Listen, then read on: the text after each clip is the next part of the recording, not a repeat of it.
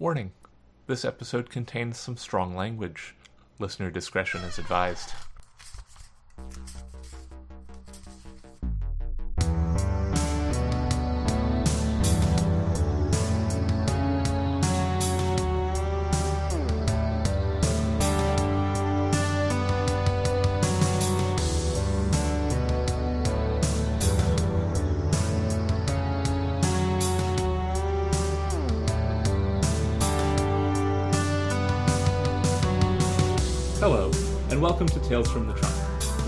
Stories that didn't make it. I'm Hilary B. Bisenieks. On today's episode, the first episode of season three of Tales from the Trunk, we have a very special guest. Kelly Robson is a Nebula and Hugo Award winning author and author of the forthcoming collection Alias Space. Kelly, welcome to the show. Thanks so much. Thank you. I'm I'm not a Hugo winner though. I just have to correct you on that. Oh, my apologies. no, that's okay. Aspiring Hugo winner, you know. Aspiring Hugo winner, uh, twice nominated in right. the short story category. yeah. I was doing my research last night and then I just was like, yeah, Kelly's won Hugo Awards. no, no, that's not me.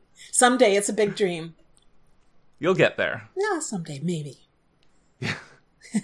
Um, Kelly, thank you so much for coming on the show. Thank you for being the very first guest of season three. I, when I started this show in 2019, I didn't fully expect that season three would be a thing, but here we are. Here we are. Thanks for inviting me. It's it's exciting to be talking with another human being that's not on a Zoom call at work. I know. I mean, we're still on a Zoom call, but Yeah, that's okay. This is this is a, friend Zoom call.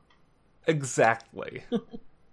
So, Kelly, you're going to be reading to us from Deadfall, is that correct? That's right. Yes, Deadfall. And is there anything that we need to know about that before we get going on it? Yeah, it's kind of cool. Um, cool story. Last, uh, let's see. I guess it was in 2019. You know, the the years are just kind of all blending together. Trying Time to is so what hell? fake. It's so fake. So in 2019, um, my wife Alex, Ale- A.M. Dellamonica, and I uh, got invited to go do consulting for um, uh, for some international development types. And basically, Oh, cool. yeah, it was very cool. So we were basically um, coming into the situation as science fiction writers, and got to um, write off the cuff um, stories for them, um, drawing on information that they had come up with during their conferences. So, Oh, um, fabulous. yeah. So this story is is that, um, which I was hoping that I would be able to, uh, you know, that I would be able to get somebody to buy afterwards. That that didn't happen. So here we are. Such is life occasionally. Yeah, yeah. And um it's I'm going to read you the whole thing. It's uh, you know, probably the reason why it didn't sell is um and maybe I'm getting ahead of myself here is that uh you know, it's it's I, I was trying my first short short. oh, yeah. And so yeah, so shall I Let's do it. into that? Okay, here we go. Deadfall. Belinda Moberly had spent nine years patrolling the Saskatchewan River crossing, carrying an old Canadian Forces surplus rifle and riding a sure footed trail horse. A low tech approach to protecting Jasper's southern border, but she was fine with that. Better than fine, actually. She loved it. So when her supervisor announced she was being upgraded to hollow sight semi automatic and a hover quad, she was not happy. You gotta be hmm. kidding. Belinda took a hard drag on her cigarette. She and Dan sat under the canvas tarp beside the fire pit, having a smoke and watching the rain stream off the warden station's cliffside howitzer emplacements. Below them, the bombed out remains of the Icefield Parkway were disappearing under floodwater. Shaw thinks there's a tech solution to patrolling this? She waved hmm. at the steep mountainsides across the valley, thick with deadfall. What's the problem? You use tech all the time, Dan said. Do you know how much data you upload every day you're on patrol? Terabytes. This is just a way to do your job better. It's stupid. She was being too blunt, but she'd worked for Dan for a long time. He could take it. If I ride one of those bikes, I'll be a floating target for every pinpoint drone north of Banff. Hmm. She used the glowing coal on the end of her cigarette to mime one of Stantec's drones, aimed it right at her heart, and circled it with eight quick staccato blasts. Ping, ping, ping, ping, ping, ping, ping, ping. Belinda's a dead warden. She stuck out her tongue and rolled her eyes back in her head. Then one more drag off the cigarette took the tobacco right down to the filter. She tossed the stub into the rain. All you'll get is some drone jockey down in Lake Louise carving another notch on their cubicle wall. She'd seen what those drones could do, and it was no joke.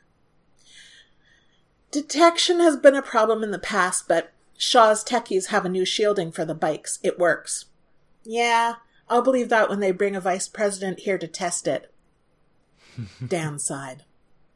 Listen, Belinda, maybe you don't follow the news, but the water wars are moving upstream. It's not Edmonton versus Calgary anymore. It's Jasper versus Banff, and ground zero is right here at the headwaters of the North Saskatchewan. We do what we're told, right? For Mother Shaw?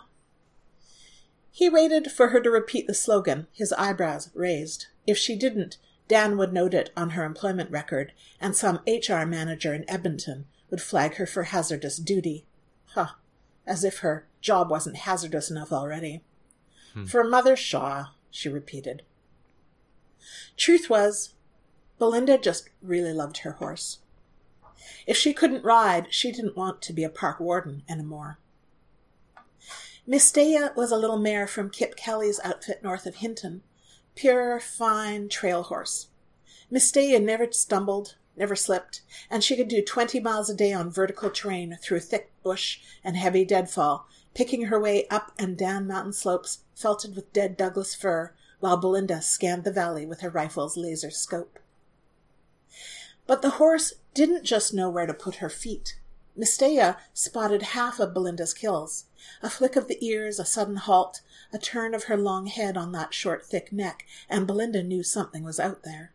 Most of the time it was a lone, barren ground caribou, wandering into the mountains looking for lichen. Sometimes it was an Arctic wolf following those few hardy survivors. But sometimes it was a Stantec scout encroaching on Mother Shaw's territory. She let the caribou live always. The wolves, too, of course. Belinda was more than happy to share Jasper with wildlife, but Stantec? Dead meat in her scope every time. Before tucking into her bunk, Belinda visited the stable carved into the side of Mount Wilson and checked on her horse. Mistaya whickered and nudged the stall's latch with her nose. Got to stay in, old girl, Belinda said. It's dangerous weather out there, no place for you or me. Like any good trail horse, Mistaya hated being inside. No choice, though. For three days the rains had been torrential, heavier than Belinda had ever seen. The weather monitors showed liquid precipitation even on the highest peaks. Mount Athabasca, Mount Columbia, Mount Alberta, all inundated by warm rain, their thick snowpack melting fast. Shaw's database designers had added new colors to the flood danger indication thermometer. It wasn't red at the top anymore, but purple, dark purple. Hmm. But that was good, right? All that water would flow into the Athabasca and the North Saskatchewan to be captured by Mother Shaw reservoirs. That was money in the bank for the good mother, and water for all her people from Jasper to Saskatoon and all the way down to the demilitarized zone at Red Deer. Stantec might have Calgary and Banff, but their rivers were nothing compared to Jasper's. The Bow, Clearwater, and South Saskatchewan just trickles, and Stantec's people only got droplets. Most of their water was contracted to the LDS Corporation in Utah. Hmm. My great grandmother always said, if you have a problem, tell it to your horse. Mistaya flicked her ears. So I'll ask you, should I do this job from the back of a bike? Can I? What choice do you have? Sure, Belinda knew it was her own interior voice asking the question, but she answered it aloud. You and I could ride back north, beg Kip to take us on as a guide, haul trophy hunters from Japan and China to the Willmore, and try like hell to find game for them to shoot, pretend like everything isn't changing. Everything's always changing. Yeah, I know. Tears rose to Belinda's eyes, cold, like the freshet coursing down the mountain slopes, lubricated by warm rain. Nothing stays the same. Well, I'm not young any more, am I? Neither am I. Mistaya, she said, you'll never die. The horse looked at Belinda with her big brown liquid eye, nothing more sympathetic than a horse's gaze, with that tenderly etched, worried expression that humans only showed in tragic circumstances. On a horse, it was always there sympathy, understanding, care. Mother Shaw takes care of her people, Belinda said finally. So I'll defend her water. If that means making myself a target on a damn hover quad, I'll do it. Belinda cupped her palm on the mare's whiskered chin, leaned in to press her lips on that warm and fragrant nose. But you're still my girl, Mistaya. When the drones get me, you'll take me home.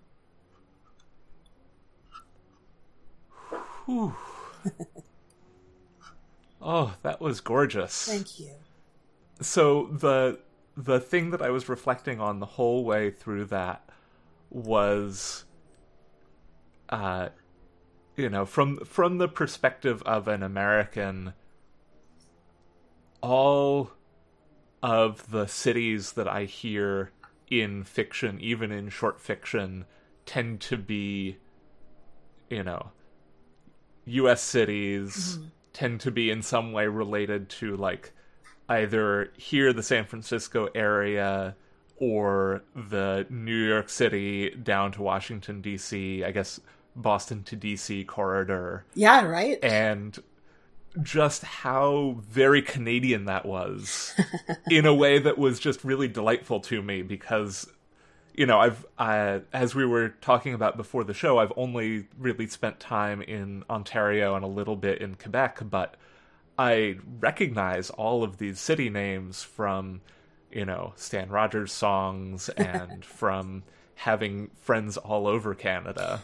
Yeah, it's um it's really powerful to write about the area where you grew up when nobody else does.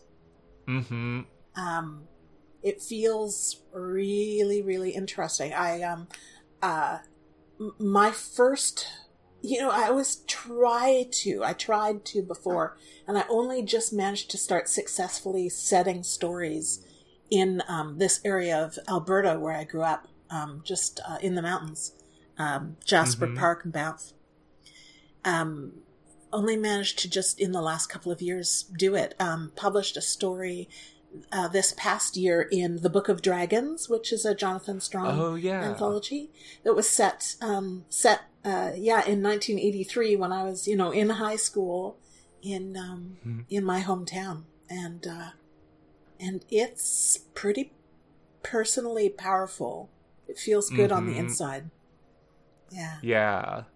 I think one of the um one of the primary modes I was writing in when I started writing with my aim to get published was urban fantasy, and I set everything pretty much in Philadelphia for that same sort of yeah. reason that, like, you know, New York City gets yeah. everything. Yeah.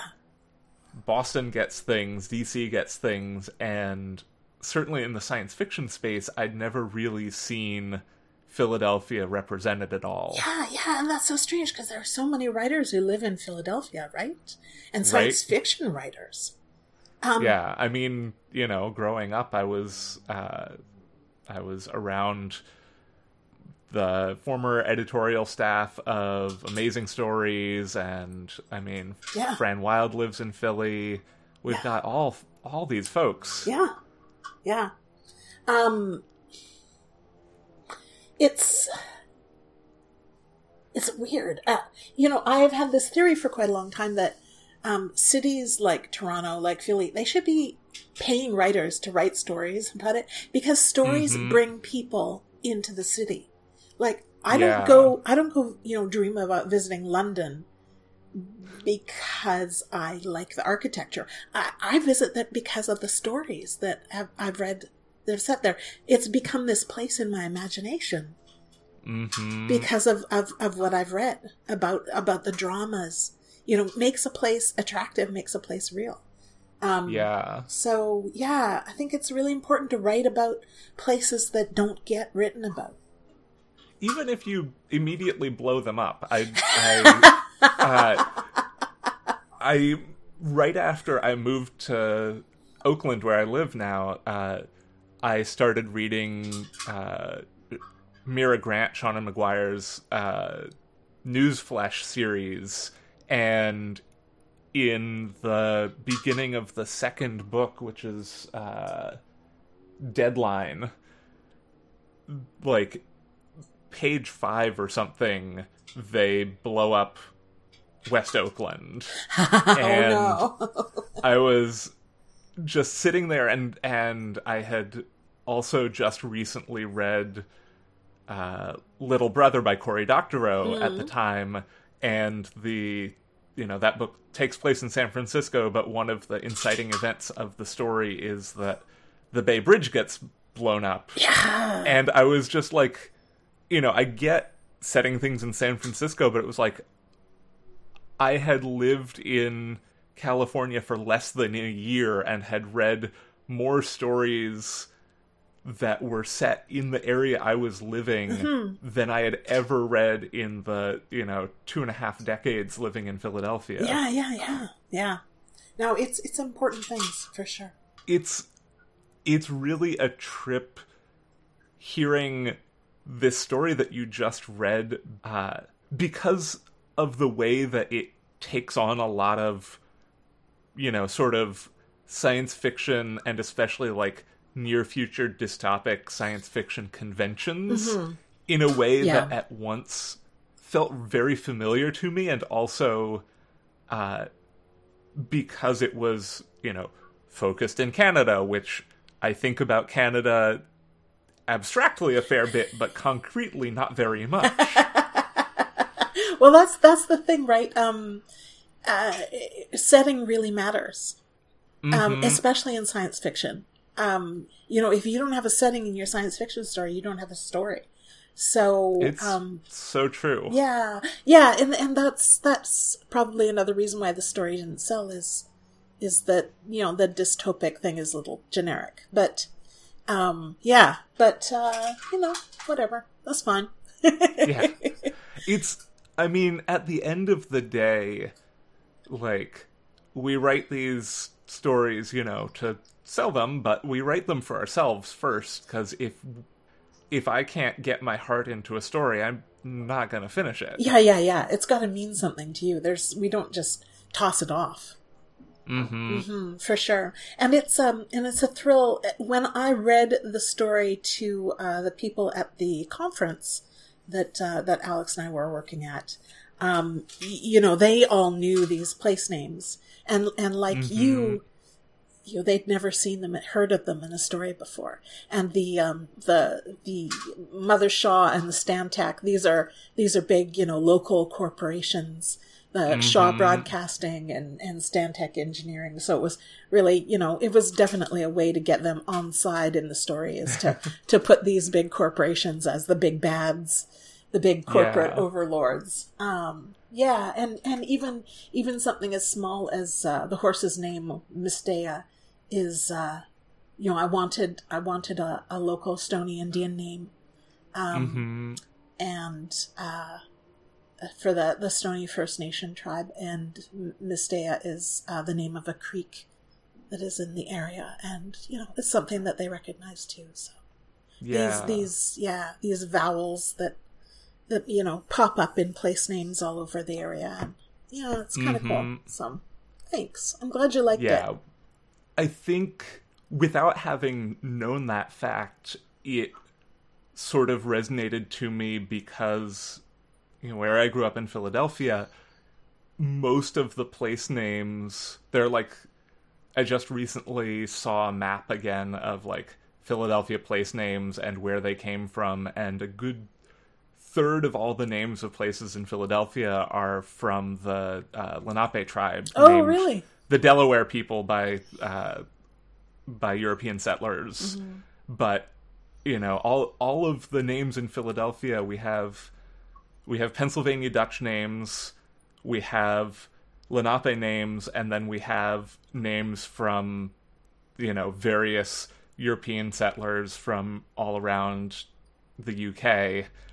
Uh, but a lot of the names that we have are very much like, you know, you're going up to Manayunk. We have, you know, all of all of these just like very specific names Right, yeah. that put you immediately in that place that like yes these are you know this is the greater algonquin Mm-hmm. area and these are the vowels they use and these are uh, so so knowing that connection is really neat to have that sort of place and to acknowledge the people who were there before Yeah, and who are still there for sure. Yeah, absolutely.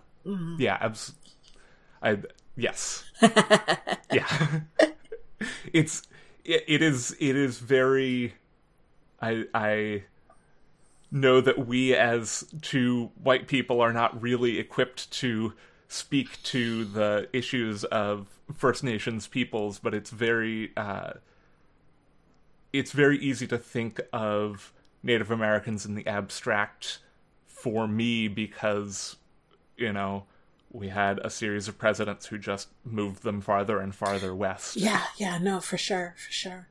Um, when I write about my home area, um, it's I I actively try not to ignore the fact that um, that you know First Nations people are still there. S You know Mhm. that they they were um, when I lived there, my neighbors, my friends, um, and their their lives and their traditions still very very alive. So when I write something set in my hometown area, the characters almost always First Nations. As a white person, you know that's questionable, but honestly, to ignore the fact that those people exist in that landscape and belong to that landscape in a way that I never did um, would be Mhm. worse. So yeah, so yeah for better or worse, that's that's the situation. Um, it is yeah, there are always i mean there are always thorny things to deal with um, in art and to pretend that art is non-political i think is the the worst way to go about it Oh yeah, no, it can never be non-political. No, not a chance. Yeah, um, yeah, so uh, you you talked a little bit about writing this story from uh, coming out of being i guess sort of artists in residence at this conference yeah. Um, I'd love for you to talk a little bit more about that experience because I think that's one that not a lot of people ever even think about. Oh yeah, it's a very cool. Um, if you do get the chance to do any futurist consulting, um, like jump on it. So yeah, this is something that a lot of um, science fiction writers do. Um, you know, either um, y- uh, you know, occasionally or sometimes, um, you know, a lot as a as an actual profession. Um, Mm-hmm. uh, Karl uh, Karl Schroeder is a futurist. Do you know Karl Schroeder, science fiction novelist? He's from Toronto. He works as a futurist uh, for IBM, and um, Madeline Ashby uh, has a futurist consulting company, um, and that's you know one of her major one of her major you know day to day pursuits. So it's a very cool thing. Um, Alex and I have done it a couple of times for um, through a consulting company, kind of like a um, kind of a cool, uh, you know, tech consulting company in Waterloo, Ontario. Um, we just got the gig because of a friend of a friend, um, which is a pretty awesome way to get a gig, I must say. And Yep. yeah, so they shipped us off to, they flew us to Banff. Uh, we got to stay at the Banff Center for the Arts, which is a, you know, the the Canadian mecca for um, for artistic, you know, uh, retreats, that sort of thing. So it was the, Mhm. the first time Alex and I have ever been there, and and so it pre- felt pretty cool being there and and being paid to be there. It was pretty neat. For sure. So um, what they did was they had uh, what they were trying to do is they were trying the the group um, was trying to do long term visioning. Hmm. Noted all of these NGOs um, in the last couple of years have realized that 2030 is coming really close, is coming really it's soon. so soon. So soon. 2030. My God, right? So, and so what they were doing was they were looking at um, the next 15 years of change while looking back and seeing how much change has happened in the past 15 years. So they were Hmm. trying to see, trying to vision where things are going. And what ended up uh, happening was the people who are facilitating the uh, group um, split everyone up into four different groups um, and then assigned a science fiction writer to each group.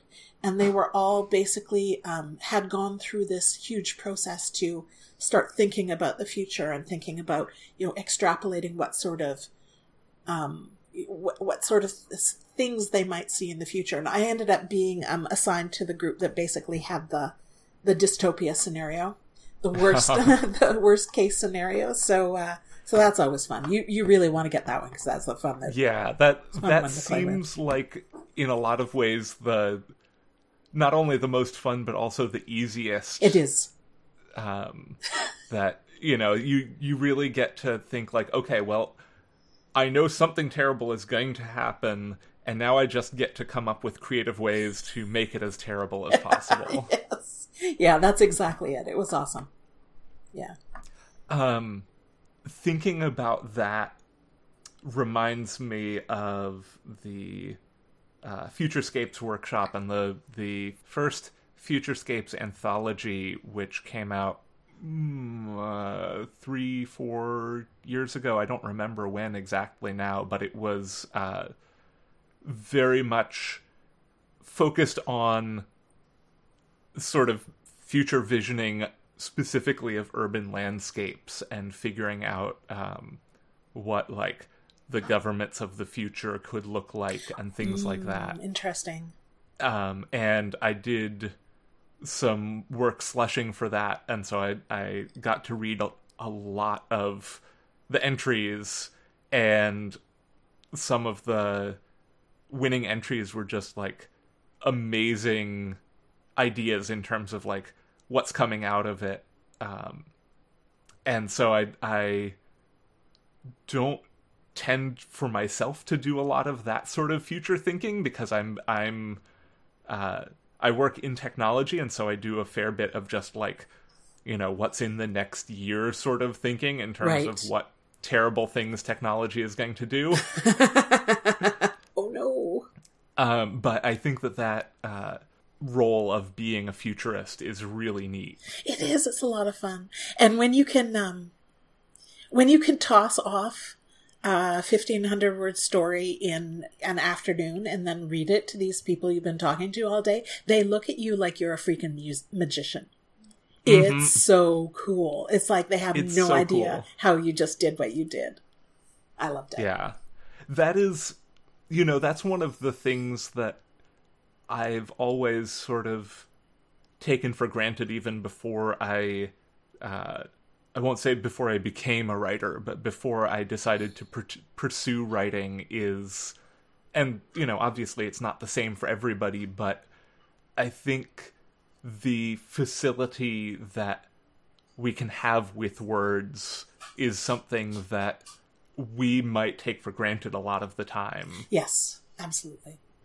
Yeah, and even um even not just the facility with creating words, but also with reading. Like how many people are are really not all that great at reading comprehension kind of stuns me. Um yeah. Yeah. Being being an expert reader is a really good skill. It is. It's something, you know, it's another thing that takes practice, but it's one of those things that, you know, unlike so many things, you can practice it anywhere. You can, Yeah. you know, work on it. And uh, it's, it's something that's very interesting for me because I used to really balk at, like, I would practice reading things, um, when I was in my creative writing program in college and you know our our teachers would always say like you've got to read things out loud so that you know how they sound so that you can catch things Right. and i would always really balk at it because i just like was resistant to the sound like hearing the sound of my own voice Oh, really? and just sort of got over that at some point Yeah, yeah, yeah. At some point, you get you get used to hearing your. And when I first started um, recording podcasts with people, I, you know, my voice sounded so strange in my ears when Mhm. when I would listen to it again, and it doesn't anymore. Like you get used to it, right? So, Yeah. it's kind of cool. yeah in it's certainly by i think the first half of season one of this show i had like become completely inured to the sound of my own voice and i was just like yep Yep. that's what i sound like there we go. It's not weird anymore. like i know it's that i have my alien. inside yeah i have my inside me voice and i have my outside me voice and i know what both of those sound like Yeah, and, i don't have a problem with either of them now There we go. Excellent. Personal Yeah. growth. Ah. personal growth. um, it's nice to hear you bring up podcasting because it is. I feel like it's a, a related skill to writing Sure. in some ways. Um, but I'd love for you to uh, talk a little bit about your experiences with podcasting because you came at it from a, a different angle than I did. Oh yeah, well, um, yeah, no, just as a podcast guest, Mm-hmm. um, you know, getting in, invited to to record podcasts with people, you know, um, quite a few over the last six years. So, which is is pretty fun and pretty cool. No, it's always great. It's always super great to chat with people who are passionate about the same things that you are Mhm. talk you know when people give you the opportunity to talk about yourself and your own work that's a real gift right Mhm. like i'm not the kind of per- i don't have the kind of ego where i think everybody is super interested in everything i have to say but if you Mhm. invite me on your podcast I, obviously you are interested and i can just kind of lean back and la la la la la tell you everything Mhm. Hoo. yeah Yeah. It wasn't until this past year I've been, you know, now making podcasts for two years and uh it was only in the last like six months that I started getting invited on other people's podcasts and like sitting on the other side of it.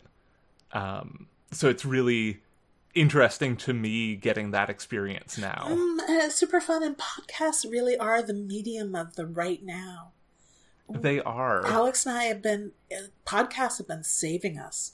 That we have survived the pandemic through three things: podcasts, Mhm. uh, virtual reality. We've both got Oculus goggles. They are amazing for. Uh, you know, we live in a small apartment, but really the whole world is our oyster when we've got those goggles on. It's fantastic. Mhm. And uh, and um, uh, Korean TV shows. Yep. those that's our trifecta of surviving the pandemic. Yeah. Yeah. For me, it's been podcasting, uh, Animal Crossing, and we have, we live in a, a fairly quiet neighborhood that we have a perfect one mile loop Oh, nice. that we can just like go around our our set of blocks in half an hour just take half an hour from our workday to go on a walk and we have our dog friends who we see along the way Nice. Oh, that's lovely. um, That's But yeah, a really it's- good ritual. it's it's really you know i think especially now one of the one of the like i don't want to call it blessings in disguise but one of the things that i've tried to take that is positive out of the pandemic situation is like learning these new coping strategies mm-hmm. and i think that's really important as an artist because it's such a solitary thing to be doing. Yeah, you're alone a lot and alone in your own head a lot, and it can be Mhm. uh, it can be a bit much sometimes. You get a little weird after a while. Being you in your do, head you really much. do. I um I uh, had to write a story in a month. Had to write a fifteen thousand word story in a month and this was to fulfill a like I don't write that fast usually. Usually stories take me a good you know three months. Um, mm-hmm. This the story that I just read, having written that in a day, completely not usual for me. Yeah. Um, I uh, so I had to, to fulfill a contract um, because something came up really quickly. Had to write this story in a month, and um, I found that towards the end of the month, I had gotten really strange. And like all of my like personal inhibitions had gone away. I found, mm-hmm. I realized this when I was sitting in the office having a meeting with my boss at the conference table and realized that I was leaning back in my chair and I had my feet up on the table. And I had, I was just that relaxed and that in my own head that I did not realize that I was completely inappropriate. Luckily, my boss is a really tolerant guy. oh, oh well. Yeah.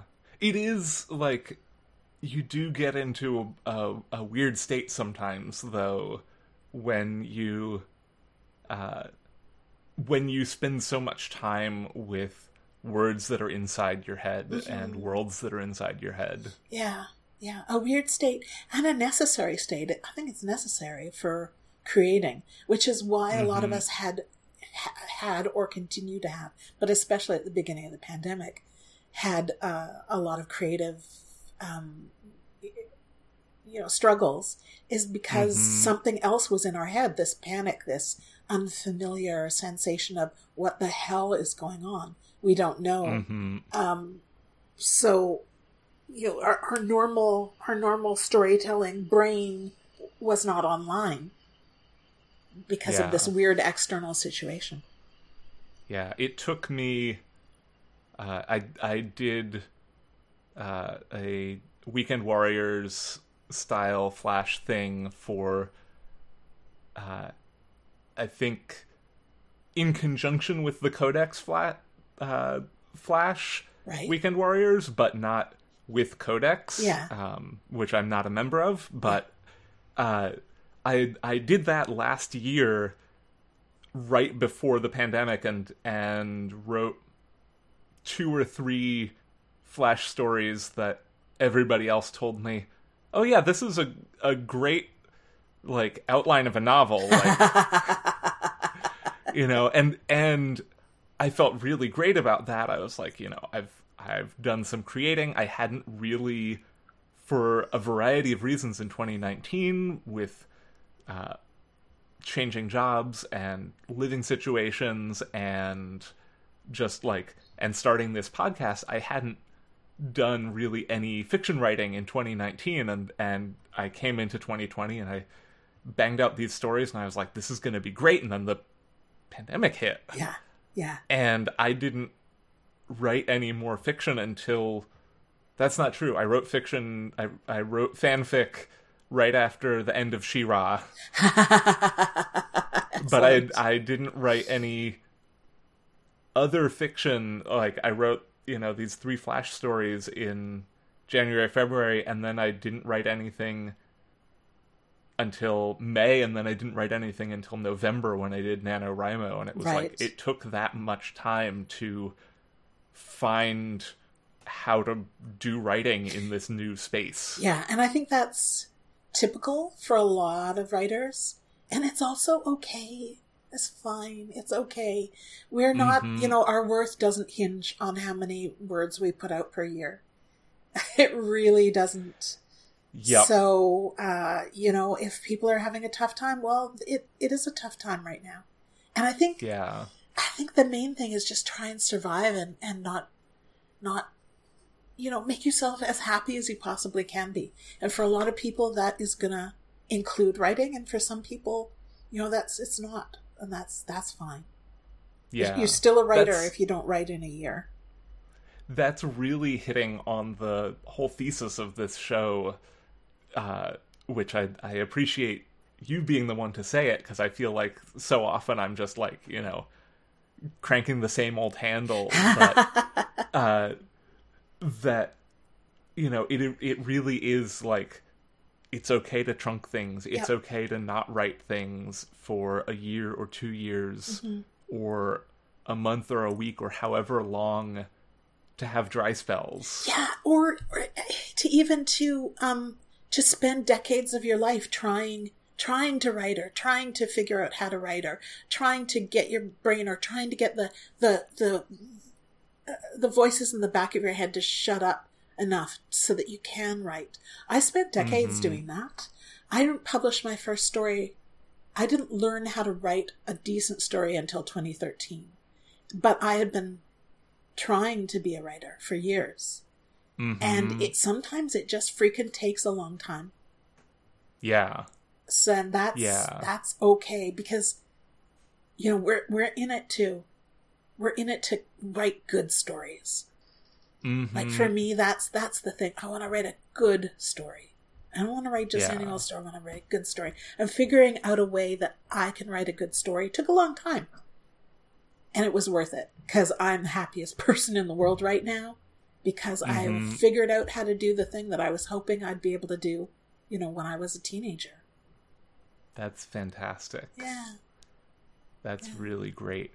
And it is, I mean, I think one of the other hard things is that it's so easy to get focused on other people's rate of success. Yeah.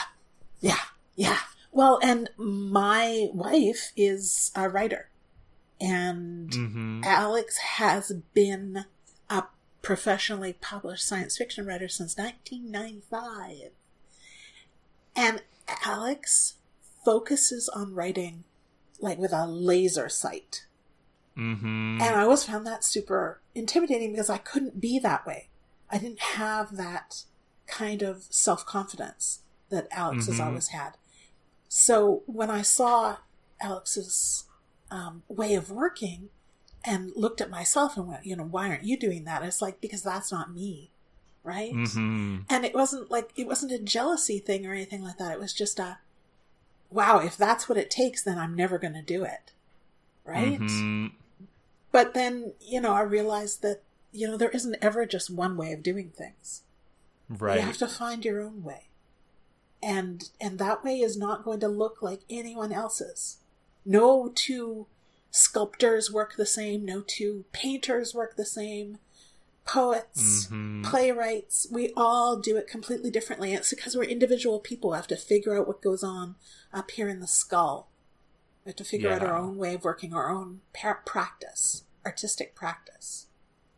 And I think that that applies even outside of the you know the traditional arts yes. that everybody has. And that you know that's something that I struggled with in school is like I didn't like respond to the traditional school stimuli. Ah yeah of course. Or, yeah that you know, sense too.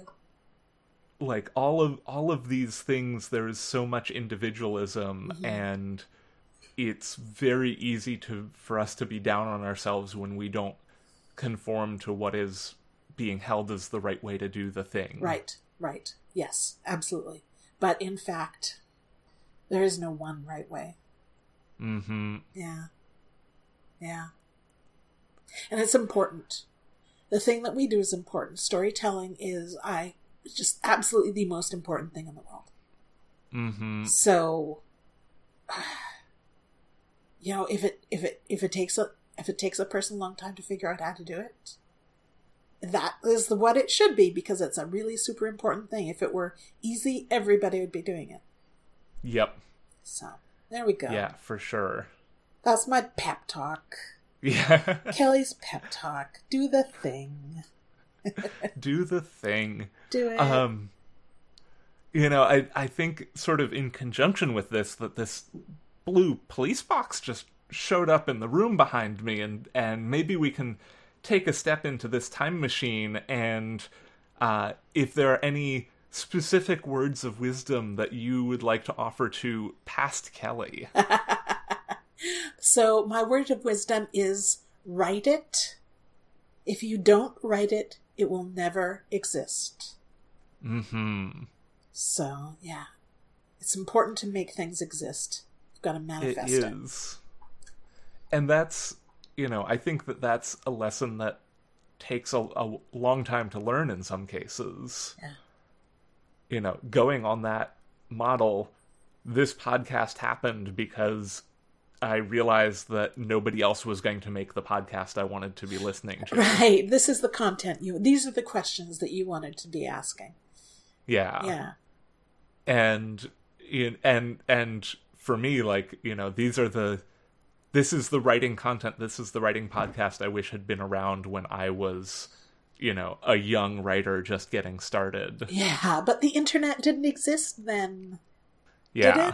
Did it? well, I mean, I the internet as it is now certainly did Doesn't- not exist, exist. then. I started writing in 2005 when you know, social media was MySpace and Facebook was like this weird new thing that was just on the horizon just for college students. yeah. Yeah, and yet that was only 15 years ago, right? And that is just banana pants. Isn't that crazy? What are we going to be doing in 2035? yeah. Don't know. Nobody knows. But it's going to be really different because the pace of change just keeps speeding up. It is. It's it's so I think important to think about that though, and I think a lot of people are held back by just thinking about what is here and now and and what is possible within existing frameworks rather than imagining new frameworks. Well, and that was one of the things that was really interesting about the consulting, the futurist consulting things we did, is I think that though everyone is focused on thinking about the future, what it really helped them do was think about now. Like to conceptualize now, to accept that changes are happening now. Um, which, you know, it, it's, humans resist thinking Mhm. about what is happening now, right? Um, yeah. Because it can seem so complex, but uh, but you the the the world that we're living in right now that is manifesting under us as we speak is the future. We're already living in the future. Mhm. So, you know, businesses, especially, you know, a lot of them are are living in the world of quite a quite a wise ways ago, actually, Yeah. because they can't handle the now. They can't conceptualize it. So, if we think Yeah. about the future, we're really thinking about the now. it's you know it's it's really great to hear you say that um one of the things that always bothered me in uh, when I was getting a writing education was there was always this focus on like you know you have to write literary fiction and Uh-huh. we uh, we don't dabble in the genres unless we are going to transcend the genre, Oh, which Lordy. is you know some silly bullshit that they say about people who yeah. in a lot of cases are dead and can't you know tell those people to just go stuff it anymore That's right. uh but i always i always had this conception that like no the the science fiction the fantasy is absolutely vital because it lets us talk about the now with sort of an abstraction layer Uh huh. Yeah. Yeah. Um, and use use uh, concrete metaphors to get at some really scary stuff. mhm And um, yeah, no, I I kind of feel like science fiction, fantasy are the genres that have um, the widest spectrum of colors available to us. mhm Um, and honestly, when we talk, we talk about we talk about the literature canon. You know, most of those books are genre in some way. I'm sorry, mhm but Moby Dick is an adventure book, right? Like, yep eh, frankenstein is the first science is the first novel science fiction novel. I mean, these books are all all of them. If you look at any of those lists, they're all genre. Uh, it's it's artificial and it's snobbery. And it's part of it is universities have to feel as though they're up in, you know, they're up in some, you know, uh, their nose is higher in the air than somebody else's. So Mhm. I don't know. We'll we'll get over it someday. Yeah. And I mean, you know, I think probably less than five years from now, we'll be seeing things that were published five, ten years ago in genre being taught widely. At least. I hope so. I hope so too, because there's so much great stuff. I I just finished reading uh, An Unkindness of Ghosts by Rivers Solomon, and it is such an incredibly present book They're for being a far future. so good, so good.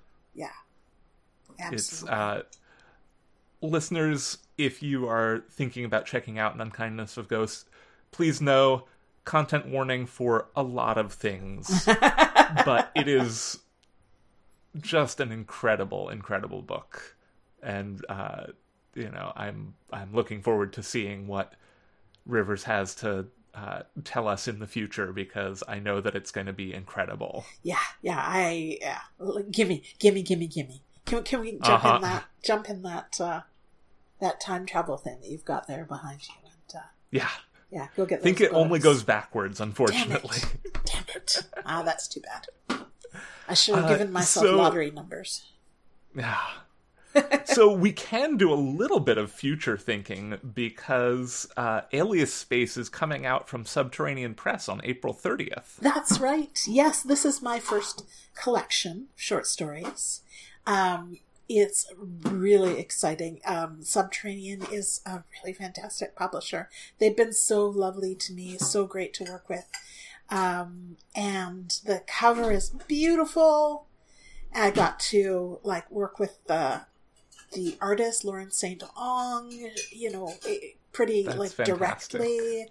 Uh, it's just it's the book of my dreams. So one of the things about going with, or if one should be so lucky and fortunate to get an offer from Subterranean for your book, is they they really want to put out the book that you want to put out. Like you can Mhm. basically tell them, "This is my vision. This is exactly what I want," and they'll be like, "No problem. We'll make that happen." Really good people. Um, super excited. Uh, it's a really huge book. Um, it's like 450 pages, hardcover. Yeah, hardcover. Um, it's a hardcover limited signed edition. So I had to, I had to sign like 1,200 pages. Oh, fantastic. it was really and fun. tiresome. It was it was really neat. I was surprised at how fun it was. Mhm. Um, I really enjoyed it. It was a good time.